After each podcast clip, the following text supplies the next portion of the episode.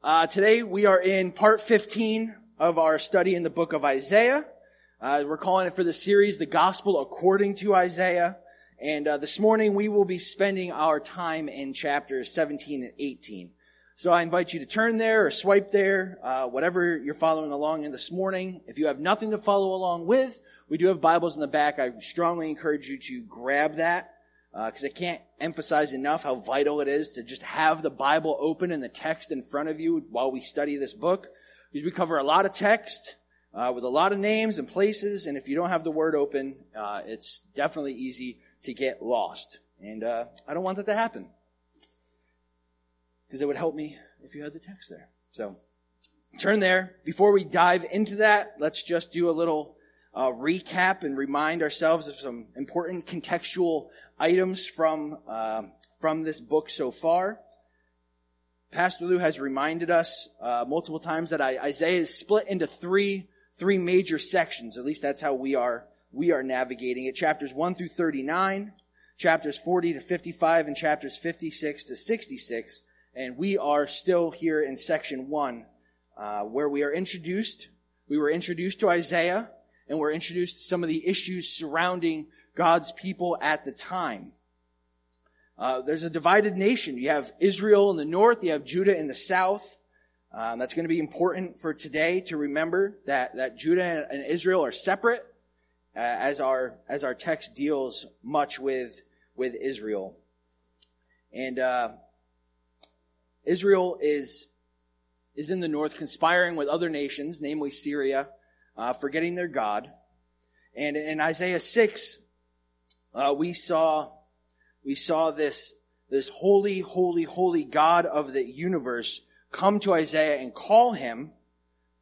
And Isaiah's initial response in that calling, uh, and being in such the, the presence of, of, righteousness and perfection and holiness, is to to say glory, uh, to say, "Woe is me, for I am lost. I am a man of unclean lips, and I dwell in the midst of people of unclean lips. Just ask me if I want to translate that into another language. I'm good. that was weird. I hope it picked it up on the mic. That'd be funny. Um, anyway, he says, I am a man of unclean lips. My eyes have seen the King, the Lord of hosts. And if you remember in that moment, Isaiah re- receives this abundance of grace as the seraphim come down and, and flies down and touches Isaiah's mouth with this coal in his hand and says, behold, this has touched your lips, your guilt is taken away, and your sin is atoned for. And it's after this reception of grace that Isaiah is then commissioned. He's sent out to deliver God's message to the people. But they will not listen. It says they all keep on hearing but do not understand, keep on seeing but do not perceive. It's not exactly the world's most uh, appealing job offer, but Isaiah seeks to be faithful to serve the Lord. And uh, we see in these opening 12 chapters of the book uh, that the people's hearts are being hardened towards God. God has been all but forgotten, but we know that it will not remain that way. And we see this as Isaiah delivers these oracles in, in chapters 13 where we were all the way through chapter 23. And that's kind of in the middle of that section is where we're at today as God demonstrates very much his presence through this judgment on the nations surrounding his people. And as Pastor Lou said uh, last week, maybe even the week before that, the destruction of God's enemy means the salvation for his beloved children. And we'll really see that this morning as we look at these, these texts.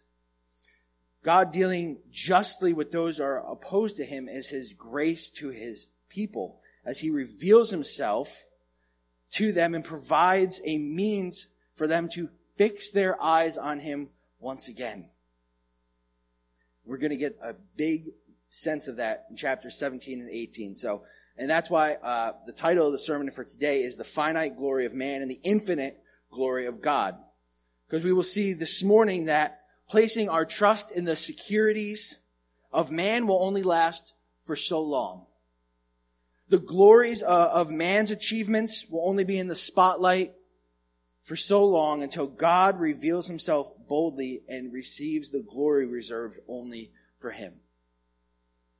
And it's through that lens that we'll be uh, navigating this text. So let me skip over the 17, 18 slide.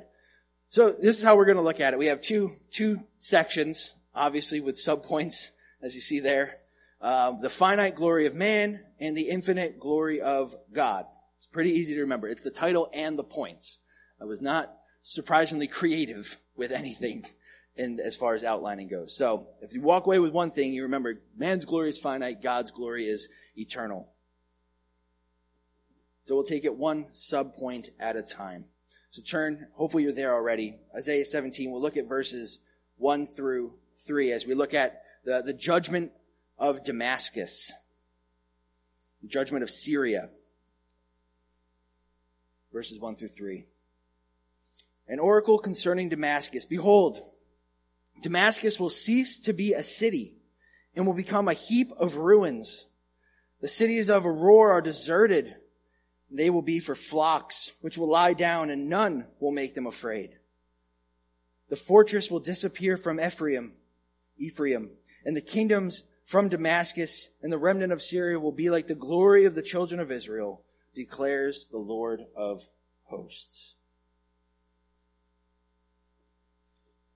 Last week we looked at Philistia and Moab, who were these enemies of Judah um, on their on the east and west side of, of them. And here now we have these these cities of Damascus and Aroer, which are a part of Syria, as well as as Ephraim, which is another term for Israel, the northern kingdom. So we're looking north of Judah in these oracles. So we're kind of going in a very geographic type um, look at all these how these oracles are described. And if you remember, Syria was a major enemy to Judah. This is going to be a little repetitive, but it was chapter 7 we went over it, so I think it's important to understand uh, as we look through this text. Because Israel had actually teamed up with Syria, right? And, and they went down to Jerusalem to wage war on King Ahaz in Judah.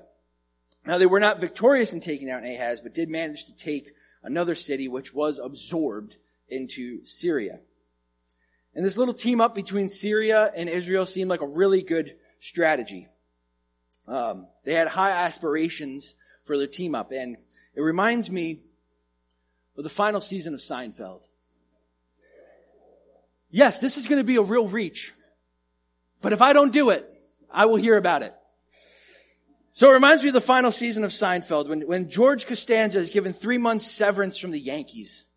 And he says, this is going to be the summer of George. And he talks about all he's going to do. Maybe play some frolf, frisbee golf. And he's very excited. He's pumped. And then when it was supposed to be the summer of George, he accidentally slips on an invitation in a later episode, falling down the stairs, legs going to a state of atrophy. Stuck in the hospital bed. And he's just sitting there going, this was supposed to be the summer of George. This was supposed to be the summer of George for Israel and Syria. They had a good alliance except Judah went up to the bigger nation of Assyria, who came down and dealt with the problem. And in 1732, Assyria ends up going to Damascus and taking over that city, which was a major city. And 10 years later, Assyria goes down to Samaria, the capital of Israel, and takes that city. This Syrian domination of these two major cities is what this oracle is pointing us to this morning in the passage. Syria had, had great pride in their capital. It was an important city. It was flourishing. It was vibrant. And we see in these opening verses, it will become a heap of ruins. Nothing to be admired. Nothing to find refuge in. Complete devastation. And then the cities of Aroer in the, the southern part of Samaria, Isaiah says, will be deserted. It says it'll be a place for flocks to lie down without any fear. None will make them afraid. Why would they be without fear? Because there's no one there. You know, when we think of the peaceful bliss of, of these flocks laying down in clear pastures, we think peaceful. Well, this is peaceful because all has been wiped out.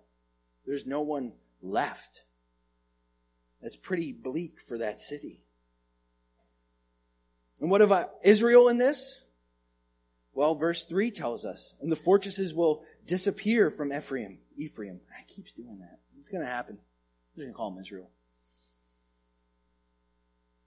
The fortress will disappear. The Assyrians took over that capital the same way they took over Syria's capital. No more, no more were these cities uh, points of pride for either of these nations. They were trophies for the mighty Assyrians. Verse 3 continues that the kingdom of Damascus and the remnant of Assyria will be like the glory of the children of Israel, declares the Lord of hosts. Now that doesn't sound so bad. Glory. Glory's good. We like glory. But the thing is, is what glory does Israel, Syria possess at this point? Their capitals are gone. Their nations are shrinking. Their, their glories are similar in the sense that they're, they're both just diminishing significantly. They're the same in that they really don't have any more glory. It's like telling the New York Giants, your glory is going to be like that of the Jets. Yes.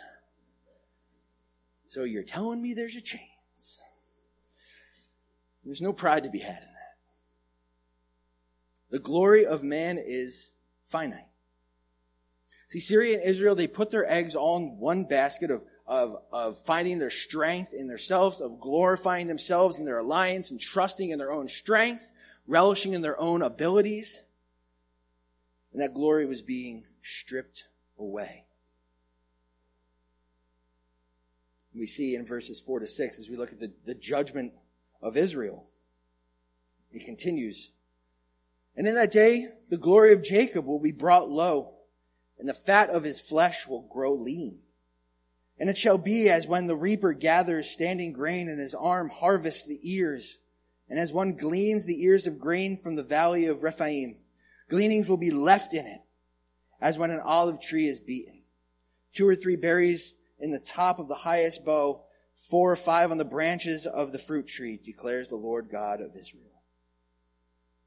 Dr. John Oswalt, Oswalt as he uh, summarizes Israel's self glory, he, he does it well, and he says the concept of glory in Hebrew carries with it the connotations of permanence, abundance, significance, and, real, and reality. The glory of Jacob, as shared by Syria, will be none of these. God will expose the world to the glory of Israel, which she has achieved through her own strength, that it is nothing more than a fraud. End quote. It says the glory of Jacob will be brought low.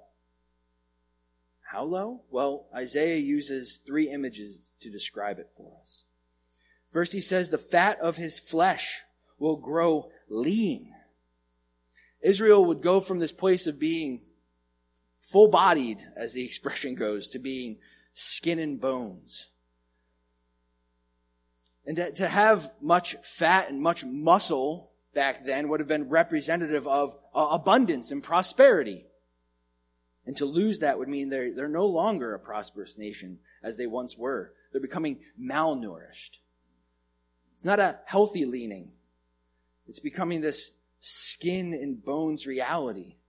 They're going from looking like Christian Bale and Cheney to Christian Bale in The Machinist. And if you don't know the reference, you can Google it after. Google it now, I won't know. But it's a pretty drastic change if you Google that. Batman, even Batman, though he's jacked in Batman. A little more plump and Cheney.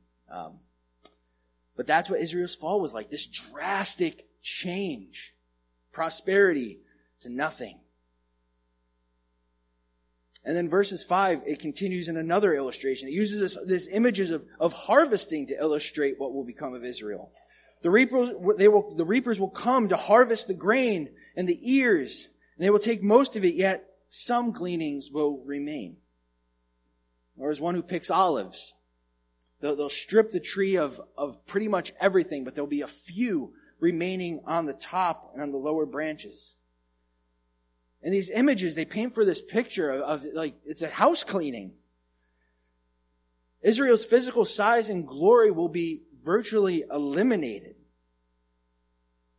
It's not total obliteration. There's a few things left, but it will feel like utter defeat. though Syria and Israel, they were enemies of Judah, the, the people of Judah weren't necessarily receiving this prophecy because they're, the, they're the, the, the people Isaiah was speaking to. They're not receiving this prophecy as, as good news per se for them. But, th- but this is a warning to Judah. Don't align yourself with Israel and Syria. Don't chase fleeting glories as they did. Fix your eyes on God. Look to Him for strength and protection or this will be the same result. One day, mankind will fix their eyes on their Maker. We see that in verses 7 and 8. It says, Isaiah continues, he says, In that day, man will look to his Maker. His eyes will look on the Holy One of Israel. He will not look to the altars the work of his hands, and he will not look on what his own fingers have made, either the asherim or the altars of incense. So what is all the, the purpose of the destruction in, in verses 1 through 6? Why would God use Syria to bring them down so low? Well, these verses illustrate it for us. In the midst of having everything stripped away, to having nothing of their own to cling to, where else can they look? They are forced to look to their Maker, forced to look on to the Holy One of Israel. Their eyes are being shifted from the things of man, the altars, the man-made objects, these, these Canaanite fertility idols, the Asherim, and they're moved to their Maker. The ultimate Maker who created not with his hands, but rather spoke everything into being from nothing. The one who they should have been putting their trust in from the beginning. And in verse 7 doesn't just say Israel will look to his maker. No, uh, the, the, the word that Isaiah uses here is, is man. It's a very broad term. Adam in the Hebrew. Right? The, the scope of this prophetic statement is, is much bigger than just Israel. Israel's front and center included, but Isaiah is saying one day all nations will turn their eyes and look to the Maker. And we know that. Revelation 21 points us to that when one day every knee will bow and every tongue will confess that Jesus Christ is King and Lord. But in the immediate, these nations will be turned to their Maker. All who are left defeated will have no place else to look but to God Himself. In these verses, Isaiah has told us what happened. This next block of verses, 9 through 11, tell us why it happened. Moving on to verses 9 through 11 here. The consequences of forgetting God. In that day, their strong cities will be like the deserted places of the wooded heights and the hilltops, which they deserted because of the children of Israel, and there will be desolation.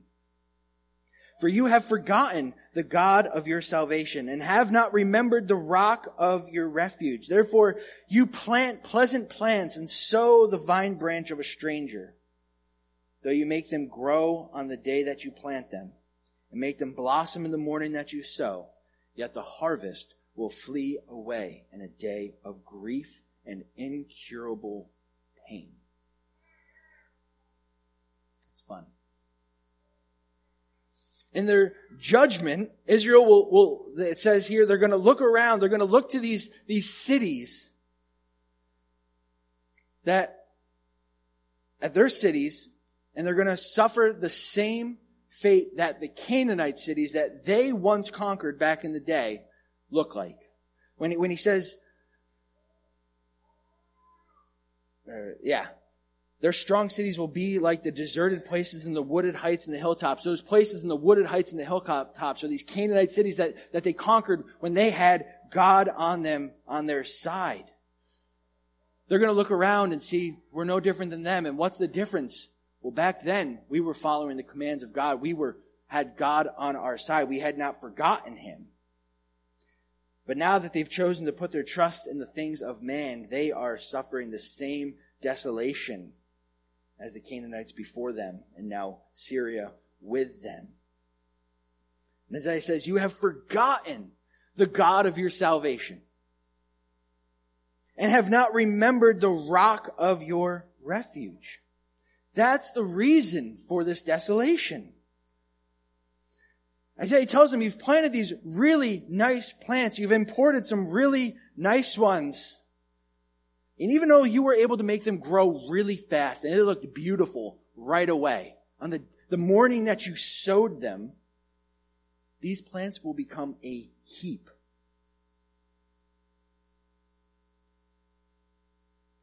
They did what looked good. They trusted what was appealing, what was easy, what was quick, what seemed right in their eyes. They were in fellowship with nations that did not worship God, and rather we know they were looking and worshiping the, those nations' gods. And everything they built as a result of, of their best efforts will be stripped away. And a day of grief and incurable pain. No, it doesn't sound good. Incurable pain. There's great consequence to forgetting the God of their salvation. For not remembering the rock of refuge. And now when he says forgets, it's not like when I forget to put dryer sheets in the dryer, which is quite often. It's not just a little like, oopsie, yeah, I forgot, right? This is a, this is a willful neglect of their God. You don't just forget. They have deserted their God and done what they wanted to do in order to pursue greener pastures. They did what was right in their eyes. And now they are reaping the fruits of what they have sown. They've built their house on shifting sand instead of the solid rock of Yahweh. And now it's coming out from underneath them. And I just want to take a moment to just step outside the time and place of Isaiah and give us the opportunity to, to really look at ourselves because at this point it's really easy to say, yeah, Israel, that's what you get. Why would you do that? Can't believe you would do that. But how can we relate? Right? How do we forget God in our own lives? Right? When we're doing pretty good financially, things seem to be going pretty well. We're secure. Do we press in the gospel or do we just forget? Do we push it to the side? Our faith becomes this thing that's there cognitively, but we know that our security and our affection and everything we have is really rooted in what we have or what we can do. We start looking at the, the, the quick growing, pretty plants and forget the steadfast love and provision of God Himself. And when that typically happens, what usually has to take place to reorient us to God? Something catastrophic happens, right? The job that we had that was the pinnacle of all that we desired is lost. We lose a loved one that we admired so greatly, a, relationship that we we're, we're putting up at, at the biggest treasure of our life crumbles and goes away. And in those moments, where do we find ourselves? It reorients, it fixes our eyes on what is truly important. See, when our false senses of security crumble around us, we're forced to look to our Maker, the author, the perfecter of our faith. Because when those things are stripped away, where else can we. Now, and if we're a people that's preaching the gospel to ourselves, reminding ourselves of the gospel regularly, of our identity in Christ and all that He has done, and that He would be the desire of our heart, that He is the object of our worship, and He's the one we cling to. When we do that regularly, we see that stuff is just stuff. Our ultimate affection is found in Christ. Is money bad? Of course not. Is a job necessary? Yes. Are relationships a beautiful and wonderful thing? Absolutely. But when any of those things become the pinnacle of our attention, become all that consumes us, they become an, an idol, they become our reason for living, that source of refuge will always fail us. That's putting our, our trust in the glory of man. Where is our attention? Where is our security? Where is our trust? I urge us, urge all of us, uh, myself included, let's not wait for something catastrophic to have to happen for us to fix our eyes on God. Sometimes that's, that's what we need. You may be hearing me flap my lips and go, gosh, this guy, is he done yet?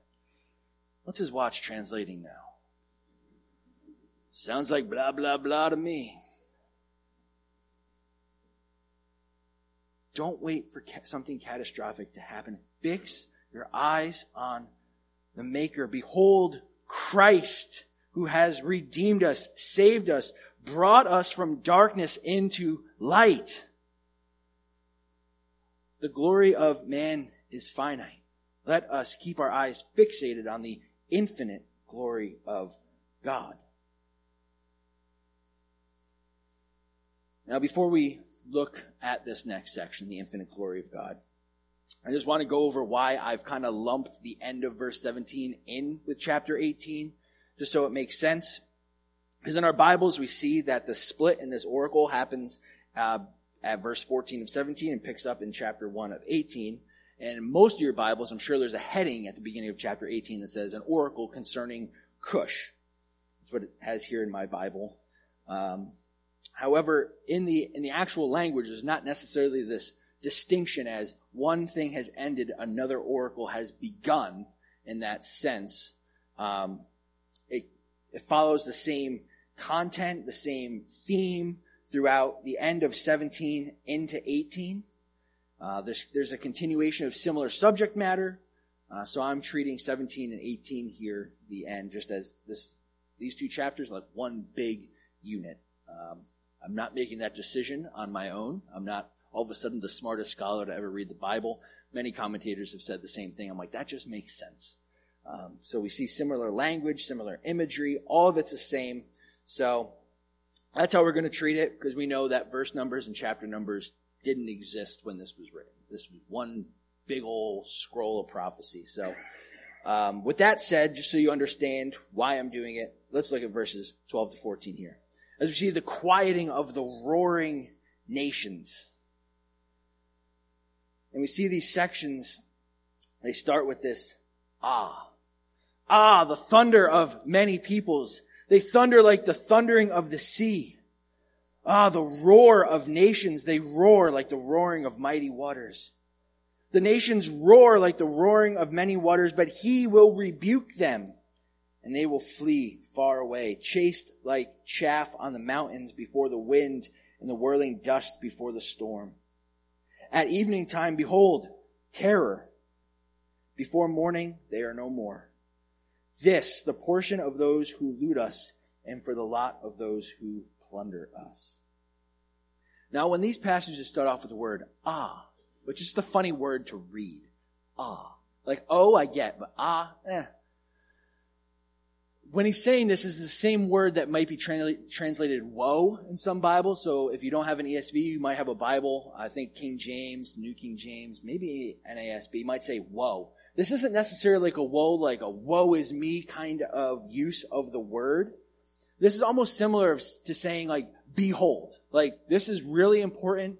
Fix your eyes on this. So behold the thunder of many nations. That's the kind of vibe we are getting from this text. He, and Isaiah wants to grab their attention as he's painting this, this picture of a loud and intimidating presence approaching. The thunder of many peoples. They thunder like the thundering sea. The nations roar like the roaring of many waters. This is that, this picture of, of something big coming. Remember on vacation a few years back, uh, we were down in uh, Maryland, and it was like hurricane type weather. I don't know if we were technically in a hurricane, but we're like we were feeling like the effects of it. And like we went outside and went down to the water because that's always a smart choice. And yeah, it happened. Um, and we went down there. I just what I can remember as we're down at the water, like everything we're doing is like at a high volume that we're talking like there's no, there's no regular talking voice. It's like we're down by this rushing water. The wind is whipping and we basically had to, what felt like yelling to communicate with each other the whole time we're out there because of the sheer volume of the waves. Maybe it was our own excitement. Eh, it could have been. But there's just, if you've been to the ocean, you can just hear this, this rushing sound of water, or like going to a place that has like these really awesome rapids. You can just hear the rushing of water. There's this force behind it. That's the picture Isaiah is painting for us. And it forces us to, to ask the question, who is he talking about here? Who, who are these people? What are these nations? Where are they going? And what he's referring to here is maybe not necessarily multiple nations, but one massive nation of Assyria and he's using the phrasing nations because Assyria would be representative of, of any nation that stands against God and his people. And as, uh, Syria, as we mentioned uh, many times, this was the powerhouse of, of the day. They were a huge nation. They clobbered anyone they came in contact with. They took Syria and Israel's capitals with no problems. They left them desolate wastelands. And Isaiah is now saying this wave is coming for Jerusalem, which was in Judah, the southern kingdom.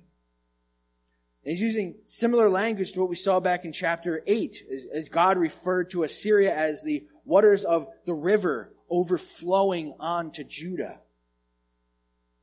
It's the same language we see here as he describes this force. But what does he say regarding this force? He said, The nations roar like the roaring of waters, but he, that is God, will rebuke them, and they will flee far away, chased like chaff on the mountains before the wind and the whirling dust before the storm. The deadly force, this massive force of water that's coming, is rendered as weak chaff as the Lord rebukes them. The mightiest nation is nothing in comparison to God. And as Assyria moves in at night, right, it says at evening, behold, terror. It says before morning, they are no more. When, when God steps in, the mightiest men by human standards are but dust, blown away. They impose terror but are eliminated quicker than they even came in. You see the power and the glory of God. And when I say glory, I'm not just meaning worship, but when we see glory, it's actually this weightiness of God, this, this strength, this power. There's power in God's glory. And when we compare the weightiness of man to the weightiness of God, God outweighs man every time. There's no contest. Man is but a speck of dust compared to God. In a few, cha- uh, in chapter 37, we'll get there in a couple years, um, we'll see this play out. This, this, the story of Assyria coming into Judah. Because in uh, Isaiah 37, 33 to 36, I can mention it now because you won't remember I ever said it once we get there. He says, Therefore, thus says the Lord concerning the king of Assyria, he shall not come into this city or shoot an arrow there or come before it with a shield or cast up a siege and mount against it. By the way that he came, by the same shall he return, and he shall not come into this city, declares the Lord. For I will defend this city to save it for my own sake and for the sake of my servant David. And the angel of the Lord went out and struck down 185,000 in the camp of the Assyrians. And when the people arose early in the morning, behold, these were all dead bodies. The mightiest of nations pale in comparison to the God of the universe. So why should Judah hear this and, and, and really trust in the infinite glory of God rather than man? Because God can silence the 885,000 people in an instant. Think about that. The Bible says there's nothing impossible for God. There's nothing impossible for God. That's why only He is of infinite glory and value and power. Move on to a message. I don't think I have the. I don't think I have a slide for this one. Uh, a message to the nations, verses one through six. Uh, it wasn't intentional. it's clearly just forgotten. Um, but we'll look at verses 1 through 6, if you have your, your Bible. And he continues another ah statement. Ah, the land of whirring wings that is beyond the rivers of Cush, which sends ambassadors by the sea and vessels of papyrus on the waters. Go, you swift messengers, to a nation tall and smooth, to a people feared near and far, a nation mighty and conquering, whose land the rivers divide. All you inhabitants of the world, you who dwell on the earth, when a signal is raised on the mountains, look. When a trumpet is blown, hear. For thus the Lord said to me, I will quietly look from my dwelling like a clear heat in sunshine, like a cloud of dew in the heat of harvest. For before the harvest, when the blossom is over and the flower becomes a ripening grape, he cuts off the shoots with pruning hooks and the spreading branches he lops off and clears away. They shall all of them be left to the birds of prey of the mountains and the beasts of the earth, and the birds of the prey will summer on them, and all the beasts of the earth will winter on them. So what we have happening here is messengers are coming from beyond the rivers of Cush. This would be in what we would know as modern day Ethiopia if that gives you a little geographic location of where they are. Um, southwest of where uh, Judah was.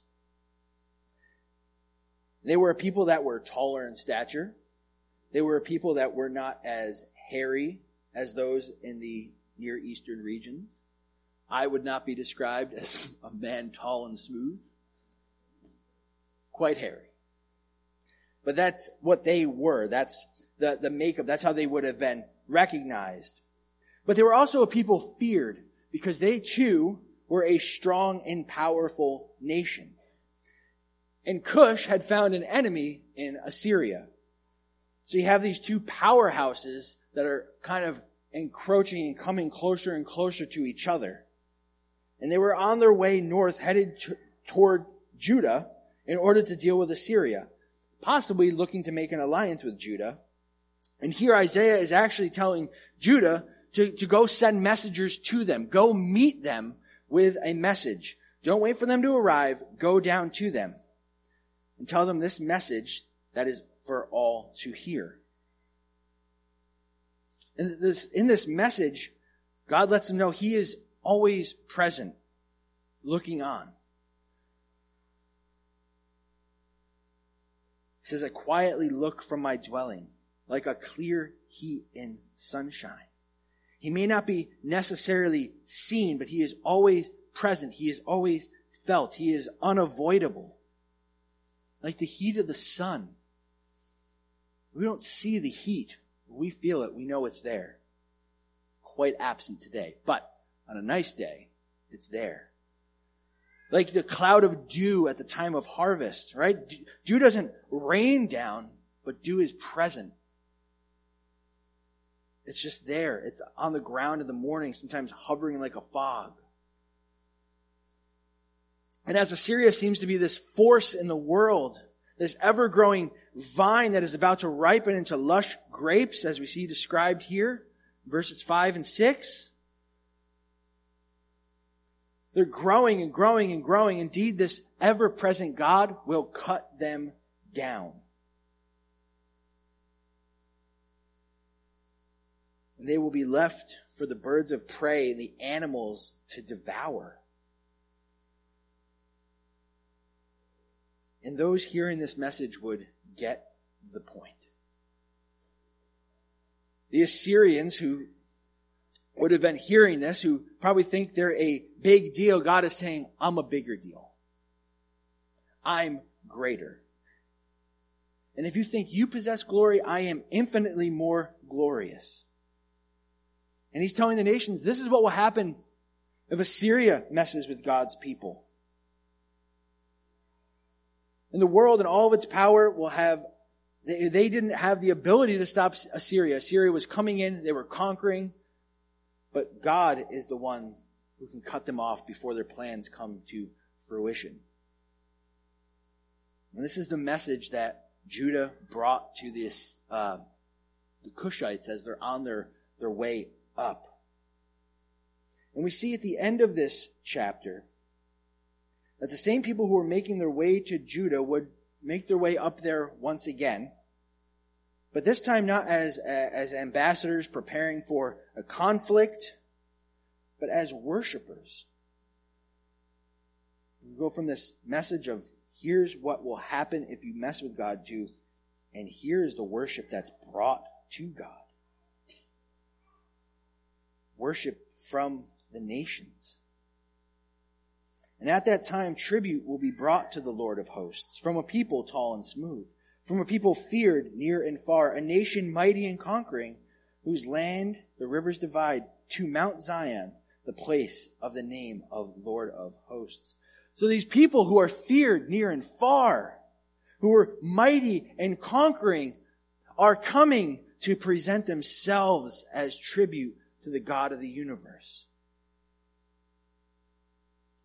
They would come to recognize the infinite glory of God.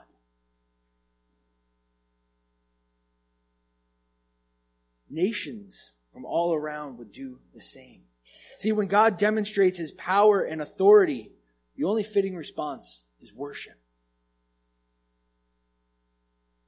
Though our text today is telling of the events that's involving Assyria, it's also this this foreshadowing of the explosion of the gospel that happened uh, around the world hundreds of years later uh, in the days of the apostles.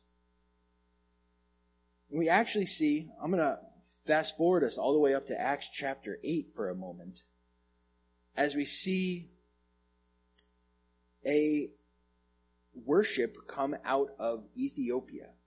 In Acts chapter 8, 26 to 39. It's a, it's a long passage. I'm just going to read the whole thing so we get it all. It says, Now an angel of the Lord said to Philip, Rise and go toward the south to the road that goes down from Jerusalem to Gaza. This is a desert place. And he arose and went, and there was an Ethiopian, a eunuch, a court official of uh, Candace, queen of the Ethiopians, who was in charge of all of her treasure. And he had come to Jerusalem to worship and was returning, seated in his chariot, and he was reading the prophet Isaiah. And the Spirit said to Philip, Go over and join his chariot. So Philip ran over to him, heard him reading Isaiah the prophet, and asked, Do you understand what you're reading? And he said, How can I understand unless someone guides me? And he invited Philip to come and sit with him. Now the passage of scripture that he was reading was this. Like a sheep, he was led to the slaughter. Like a lamb before its shearer is silent, so he opens not his mouth. In his humiliation, justice was denied him. Who can describe his generation? For his life was taken away from the earth. That's from Isaiah 53. And the eunuch said to Philip, About whom, I ask you, does this prophet say this? About himself or about someone else? Then Philip opened his mouth and beginning with this scripture, he told him the good news about Jesus. And as they were going along the road, they came to some water, and the eunuch said, See, here is the water. What prevents me from being baptized? And he commanded the chariot to stop. They both went down to the water, Philip and the eunuch, and he baptized him. And when they had come up out of the water, the Spirit of the Lord carried Philip away, and the eunuch saw him no more and went on his way rejoicing. So just as the glory of God was seen amongst the nations in Isaiah's day, so did the glory of God through the gospel spread throughout the world in the days of the apostles. hundreds of years later, an Ethiopian makes his way to Jerusalem to worship God. From a people tall and smooth. People feared near and far. And on that journey, God sovereignly places Philip to preach to him the gospel, to give him the complete picture of God's salvation. It's incredible. And hearing that, he believes and is baptized and he rejoices. Undoubtedly bringing the news of all that Jesus has done to his people. And just as messengers from Judah, they brought this news to the Ethiopians of what God would do to their enemy. Philip brought good news of what has been done to the greatest enemy, the enemy of sin, to this Ethiopian. The good news that Christ was the one who suffered the ultimate punishment on the cross for the sins of the world. The good news that he is the risen king who has final word over sin and death, and that he has rendered it totally defeated. And what we see in Acts is how this message of salvation ripples like, like a drop in the water as it goes from Jerusalem to Judea, Samaria, and all the ends of the earth. And what is the heart of the message? Sin will never be conquered by our own strength. We cannot trust in our own works for salvation. Salvation is through faith and trust in Christ alone. That He is the victorious one in whom we can trust, not ourselves. Does that sound familiar? Though we understand the gospel with greater clarity than the people did back when Isaiah was written, the message remained the same. It remains the same. We need to trust ultimately in God for our salvation. He alone can save. So I'll ask again, where is our trust this morning? Is it in all that we can do? Is it in our own strength and our own might and what we can accomplish, what we can provide for ourselves? Or will we put our faith and our trust in Christ? Because whatever it is that is giving you a sense of security today that isn't Christ will crumble. Cast it before Him. Whether it's, it's sin that's in your life, or even a good thing that has become a sinful idol. Surrender it to Christ. Repent. Believe in the one true King of Kings. That the one who, whose name one day every knee would bow in heaven and on earth and under the earth, and every tongue confess that Jesus Christ is Lord to the glory of God the Father. Let's not trust in the finite things of this world and our own securities and the finite glory of man. Let's trust in the only one with infinite glory, Jesus Christ. Ben can come up. Let's pray. Father, we do thank you for the truth of your word this morning. We do pray and ask you to just help us see the beauty of Christ. Let us see all that he has done, all that he has accomplished, and let us just see how our own works pale in comparison. That we will never be able to do enough. We can't think of enough ways to try and earn our salvation. There's nothing that we can do that is entirely secure, but it's all within your sovereign hands. Help us to repent of those things that are, are keeping us from you this morning. Fix our eyes on Christ. Help us remember our identity that if we have trusted and believed in Christ, we are no longer by nature children of wrath, but now we are adopted sons and daughters in your family, a part of your kingdom. Help us to remember that and that we would not forget the God of our salvation. Pray that we would be a people, as we're about to sing, that we would be a people who cling to Christ. And it's Him alone that we worship this morning. And it's in Jesus' name we pray.